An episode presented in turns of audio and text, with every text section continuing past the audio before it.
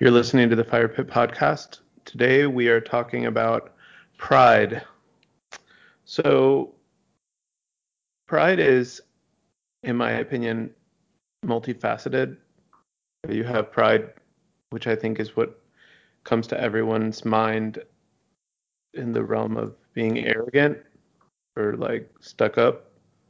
But I think there's a lot more aspects to it than just that. Um, Yeah, I think the the arrogant thing generally comes to people's minds when they first think of pride. Are you being prideful? Uh, synonymous arrogant.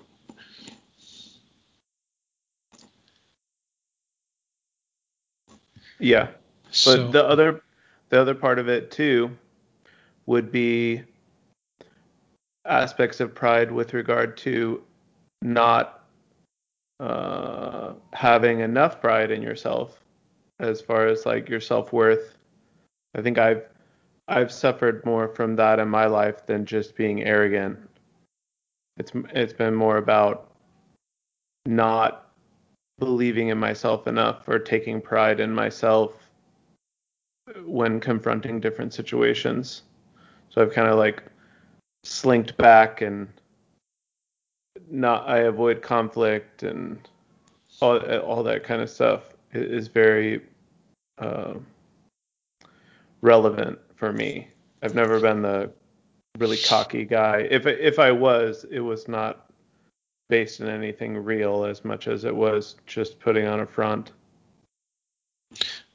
Right. I, know, we um, we've been going through this book, uh, Man in the Mirror, and, and his comments on pride were very interesting because he talks about that the very thing, the two types of pride. There's a one that we we think about most often, and that's the one that's arrogant. And so we, when we think of pride, we say, well, we're you know God, you know, uh, as opposed to the proud. So something about pride just is really bad. God hates pride. But then there's this thing that you're talking about that there's got to be something on the good side of being proud. That's okay. You know, we don't mind talking about, you know, being a proud parent or, uh, you know, because we'll, you know, we'll watch our uh, favorite team or whatever, and we'll say, "Wow, we're so proud of them. They they won the game." Then we don't feel bad about that. There's a certain pride. Um, and but but here's here's the kicker on that. You're talking about you having pride for over somebody else's accomplishment. Something about you having pride about your own accomplishment.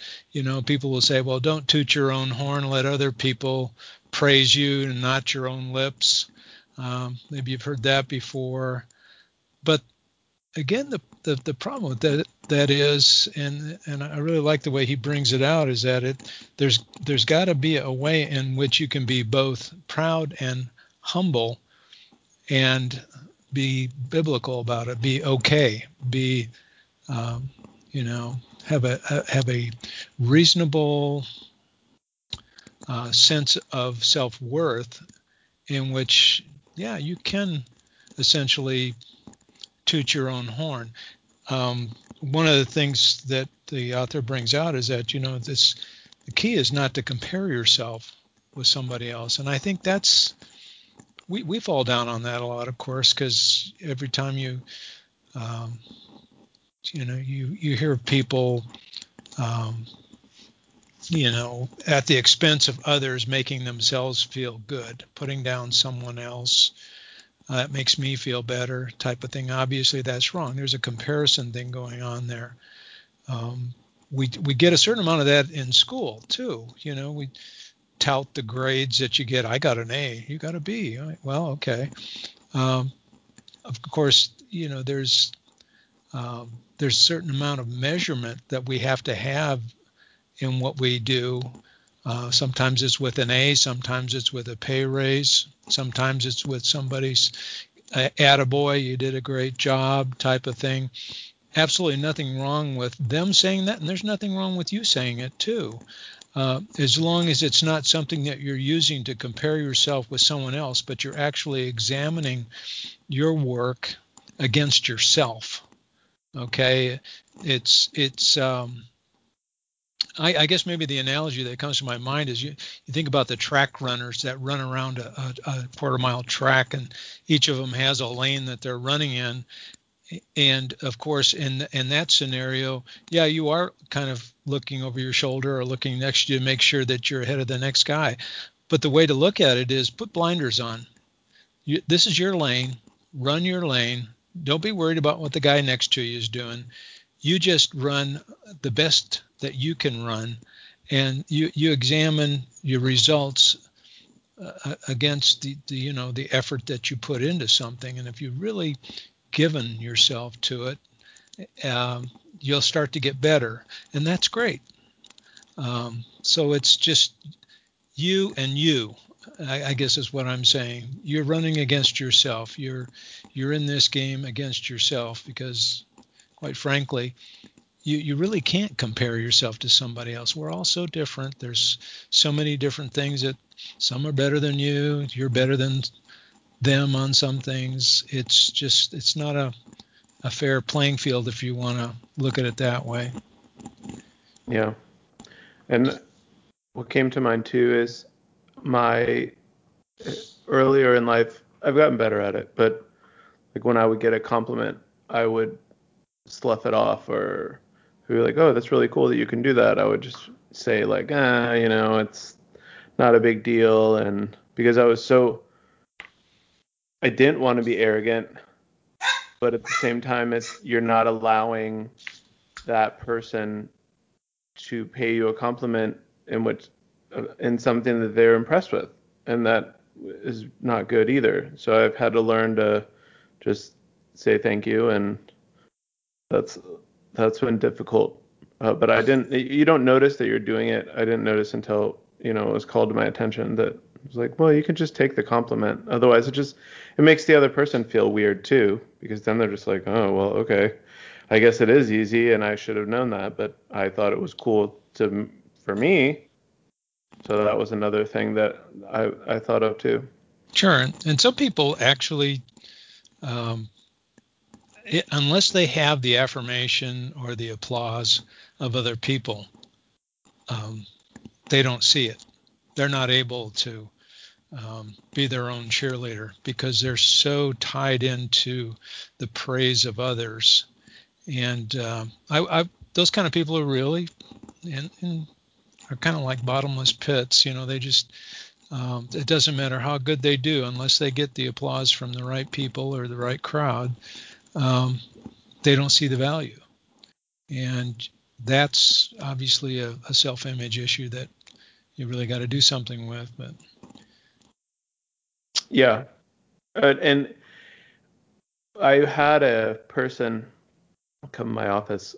I I do a lot of like electronic robotics stuff just for fun.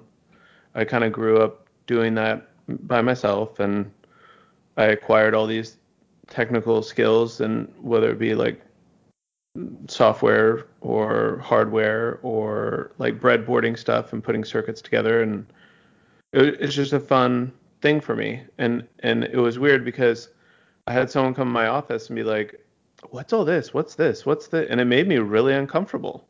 And I was just like why would that make me uncomfortable if I'm so like proud of that for myself?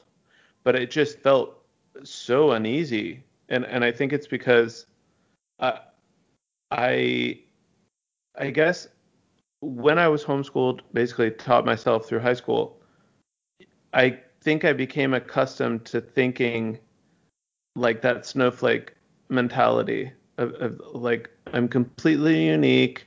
There's no one out there that's like me, which is not true, or no one else is interested in these types of things. And you I secretly I think would take pride in that. And then when someone shows an interest or they have similar interests I would almost feel threatened by that. And then kind of realizing that like that's an area of pride for myself instead of you can really learn more in a group environment and, and having like interdependence between others to kind of show you other cool stuff that maybe you didn't know. I mean, you Mm-hmm. can't possibly know everything. I think when I was younger, I tried to know everything, and and that didn't really turn out to be useful. I mean, I have tons of facts that I've memorized that like don't matter really, but I mean, a lot of that has to do with my memory. Like, uh, like I think it's uh, the speed of light is 186,252 miles per second. Hmm. That's awesome. You'll never use that fact. I mean, I did once. I won an I won a gift card off knowing that. Or 186 282.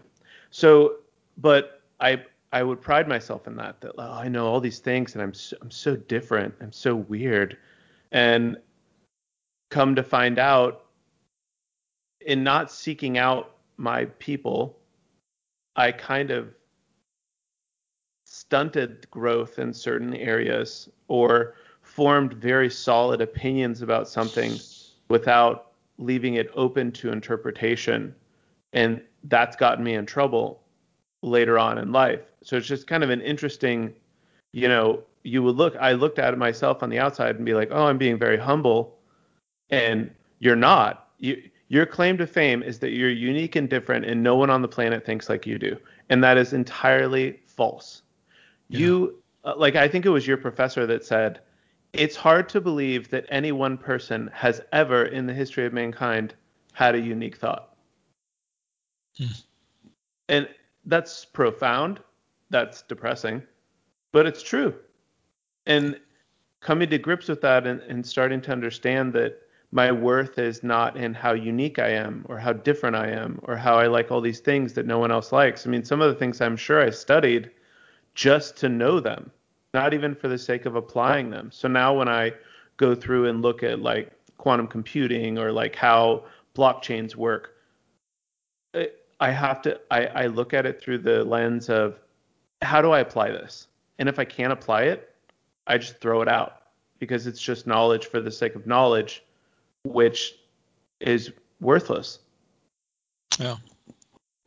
Well, you know, it's it's um, interesting. And you know, if you go back to the just the basics of of being a human being and where do you get your value from? Obviously, there's a lot of people that um, have allowed others uh, to determine their their value. Um, they've allowed their performance and, uh, to, to, de- to, determine their value. They get critiques for it, and uh, they're either feeling good about themselves or not based on that critique. And it is so important to have a an absolute um, foundation that you can go to for your value, so that you can, in freedom, reach out, learn stuff, um, not take things too seriously that you shouldn't, um, not allow it to impact your value. I think I, I, remember somebody one time was talking about a class that they had they had had where um, the teacher said right off the bat, "Okay, um, I'm giving everybody 20 opportunities to fail, and I want you to use all of them." And it was just a strange thing when you first hear this thing, but what he was trying to communicate was there is we're all going to fail if you're so afraid of failure that you find yourself hesitating stepping out to attempt something you'll never learn anything. You'll just be very safely cocooned in your little compartment but you're not going to learn because failure is a necessary ingredient to success uh, and you have to give yourself the freedom of that. But if you don't have a sense of value in yourself, if you don't know that I'm valuable regardless of what I do, I'm not valuable because what I do, who I am, where I live, all those things, uh, you know, create something of a, of, a, of you know, substance for who I am. I'm an American. I'm a man. I'm a, you know, those kind of things. But those don't establish your value You you can even learn a whole bunch of things. Those still don't establish your value because you may know a lot. There's always somebody who knows more. And if you intend to learn more, uh, you kind of have to shed all of your self-consciousness and be willing to go out and ask questions which I, i've watched you do that a lot i'm very proud of you for that because that's the way you learn you you come at everything humbly knowing that you don't know it all uh, it's like a bunch of us are just we're, a lot of people with missing parts and that's why we need each other um, we don't know it all. The guy who goes out and attempts to know it all so that he can spout it off when anybody comes to him, um, it's a very lonely place. And there's no need to know it all, but there is a need for each other. But again, going back to this whole foundation of your value, if you don't have a solid, unchangeable sense of your value, that isn't dependent on what you do, who you are, where you live, all those other things, you're always going to suffer the chance that your boat's going to get rocked. Somebody's going to say something, something's going to happen, and all of a sudden, your value in your mind is going to go down, and it's going to affect the way you feel about yourself, the world, others, the whole thing. And so that's where the, you know, when God established our value, um, that was an incredible gift when you think about it. That was an incredible part of this whole thing of freedom that you need to be able to continue to learn, to grow. Um, you've got to have that sense of value. Does that make sense? Yeah. No, for sure. I it when I applied to college, uh, I applied to MIT I didn't apply anywhere else. so I was like, I mean, clearly I'll get in. Uh, I got the letter.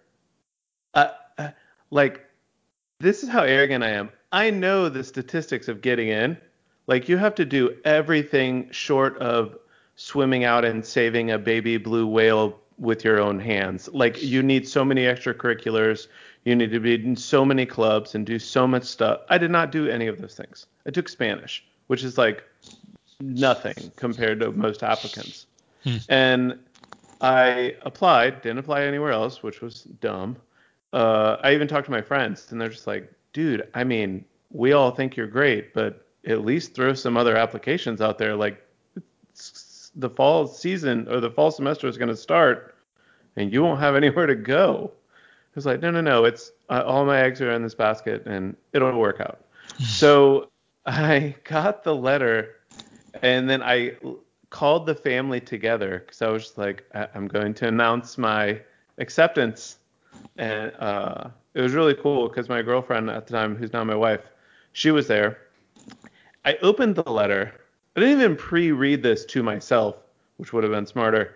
Open the letter. Uh, you're not accepted. so I, I, but I was just flabbergasted as to like maybe there was a mistake or maybe uh uh and my girlfriend at the time she was crying in the cool I, this didn't click for me until years later but she was crying because she was hurt that I didn't get in hmm. even though if I would have gotten in I would have moved a long ways from there well um, being your dad your mom and I probably should have written a letter to MIT and and explained to them why you you uh, yeah needed to get in. That would have helped, right? But and uh, and I and I did not understand why. And and it was only till later, and and then of course you know I fall into this despair and I guess I'll just go to community college. I guess I don't have anything else to offer and yada yada yada. But it's just like this. It was a very good lesson for me in getting to know my girlfriend and, and like what she because I didn't appreciate it at the time, but later I appreciated it. Like this person is willing to be your cheerleader, even if it meant you're basic you're going to be doing a long distance relationship. So that was a really cool thing that I didn't get till later. Mm. But at the moment, I was so confused as to why, and it was just like having this viewpoint of myself that was just so out of this world and like so not logical. Like you you can't just blindly leave your God's gift to the earth, which I mean, I basically thought I was. So when I didn't get in, it really those years in education after that were much more beneficial. It, it wasn't about learning things just to learn them. I actually like after my despair, I uh, I like took a trig class in my community college. The teacher like made me fall in love with learning again. He would do a quiz every class, like no joke. In the beginning, you're like, this is horrible, but he's like, if you don't pass this class with an eight, with a 90 or above, you're doing some, I'm doing something wrong. But he would quiz us every day, and I didn't get it until like halfway through the semester. And he's like, when I give you exams, when I give you the midterm, you should just breeze through it because it's so much repetition that you cannot fail. And it's just like a really cool. I like that. It's kind of similar to what you're saying about I'm going to give you all these opportunities to fail, and then you learn from them. And of mm-hmm. course, you bomb the first few quizzes, but with time, it's just like a piece of cake. I passed with a 96 on for all grades, not just the final. Like uh, on average, all quizzes, all grades, all everything, like a 96, and everybody had a 90 or above in that class. Even if people that you didn't even think you liked math, or you didn't even think you would. And I, looking at my track record, I did much better in like algebra or college algebra, but when it came to like trigonometry or geometry, I didn't do well.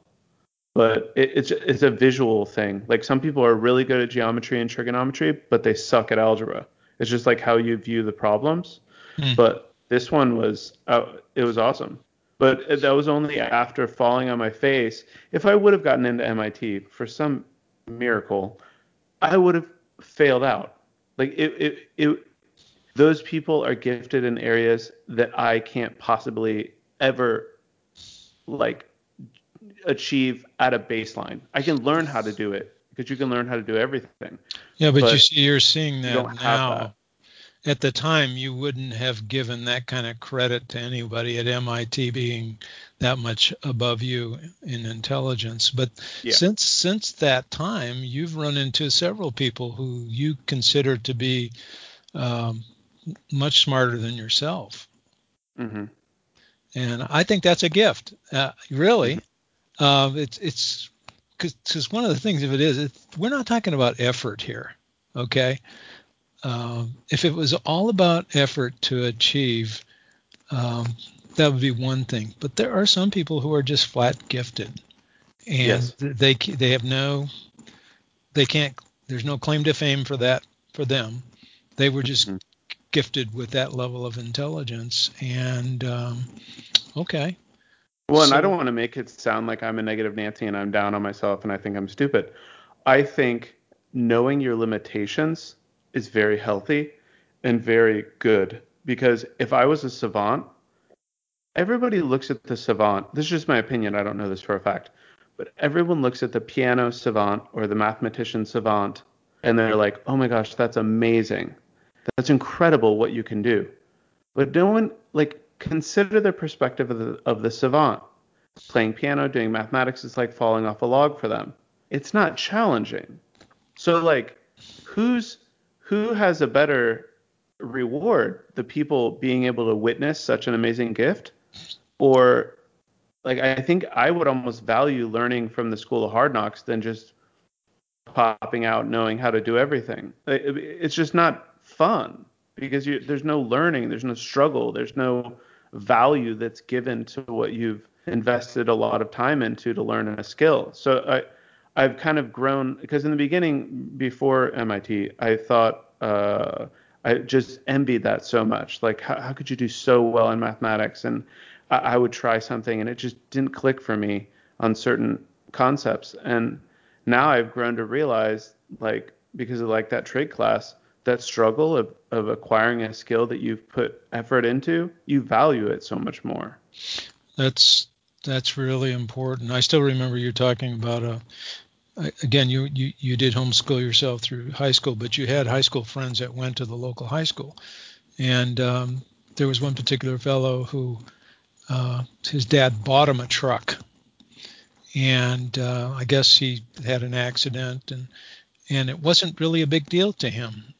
But then there wasn't this established value in his mind of what he had, as opposed to some kid who maybe had to work in order to buy his first car, and you know that kind of goes for anything that's either give, it's given to us as opposed to something that we have to work for. There's there's something about character development that is far more valuable when it comes to achievements in our life than to win the lottery or to have something given to us.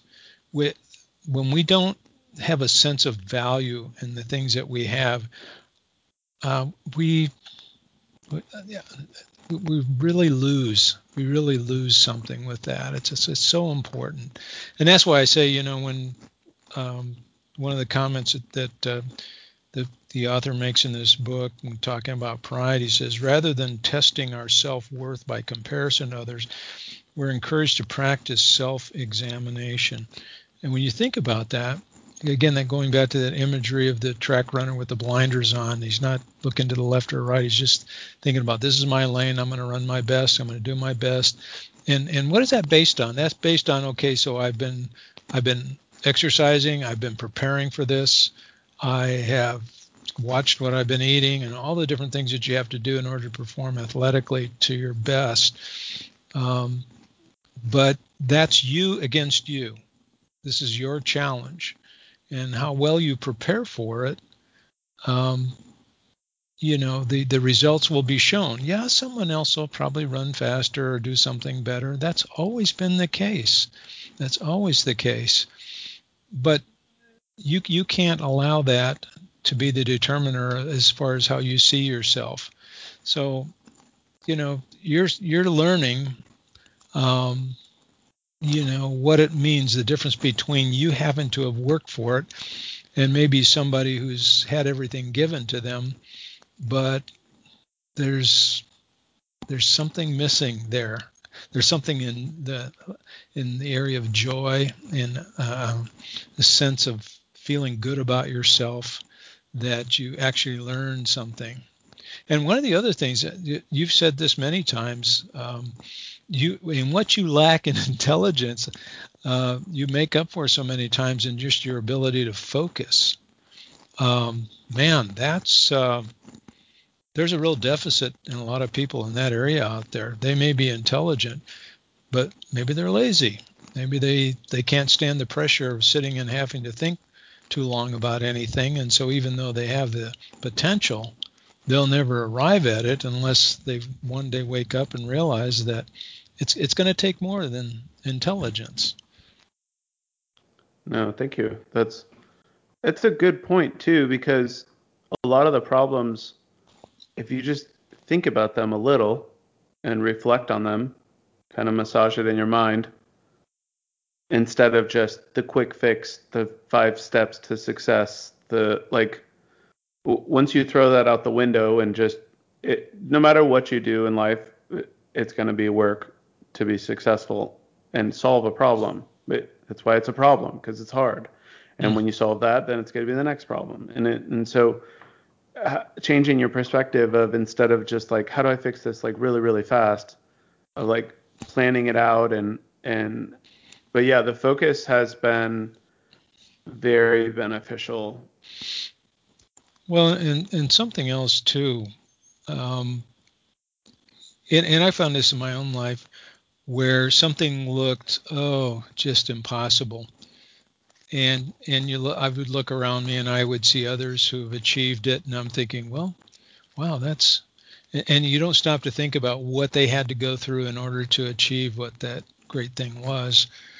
Um, so so there's a couple of things going on. First of all you're not them they're you're you're not them they aren't you two different people. But also um, there's that looking at something that you want to do and then just bearing down and and going for it and at your own speed at your own pace based on where you are uh, not where you would like to be so it's just an honest assessment of of you know is this something I really want to do? Where am I at? And um, do I do I need to start from square one? Do I have anything going? You know, just evaluating where you are. Um, I'm trying to think of a good example. Um, both of us enjoy playing the piano, um, but we've we've discovered both of us have have had a certain amount of experience with teachers who've who've shown us various things, but we haven't always appreciated some of the basics that they've tried to teach that actually help you along the way towards becoming better at playing rather than just what I used to do as a as a younger person when I first started is I, I was kind of rebellious. I didn't want to do what the piano teacher said to do. I wanted to play what I wanted to play, and that's all there is to it. And they weren't able to get across to to me because I wasn't going to listen. That there are some basic things that you really need to learn to do if you want to get to play whatever you're going to want to play better. And um, so that pride, it you know, once again, gets in the way of learning, of growing. Um, and one, one other thing I was just going to bring up too, you know, we were talking about, um, I think it was the other day, you and I were talking about the, the subtle nature of pride, how it sneaks up on us. And I've learned over time to be uh, more conscious of the triggers that um, let me know that there's something going on that I need to pay attention to. For instance, um, I, have you know, at various times I've had trouble with conflict. And so I would either get angry or I would get nervous about something or I would avoid something. And there's a trigger there. And what is it indicating? What are you what are you looking at here? How do I need to respond to this? Um, some of the things that we're going to learn in life aren't always said nicely by people who had our best interest at heart. Sometimes it's by people that maybe not don't even like us, but maybe what they have to say. I'm thinking of various bosses over the years that I've had. Some of the things they had to say, I needed to listen to, and um, so be aware of the things that I think that trigger us um, to respond in a way that's not going to be productive, either in avoidance or anger or some other negative emotion that's that's going to keep you from learning from that particular experience. No, that's good.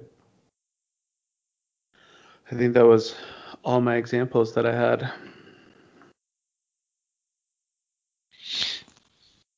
Well, this has been good. I, I I think this uh,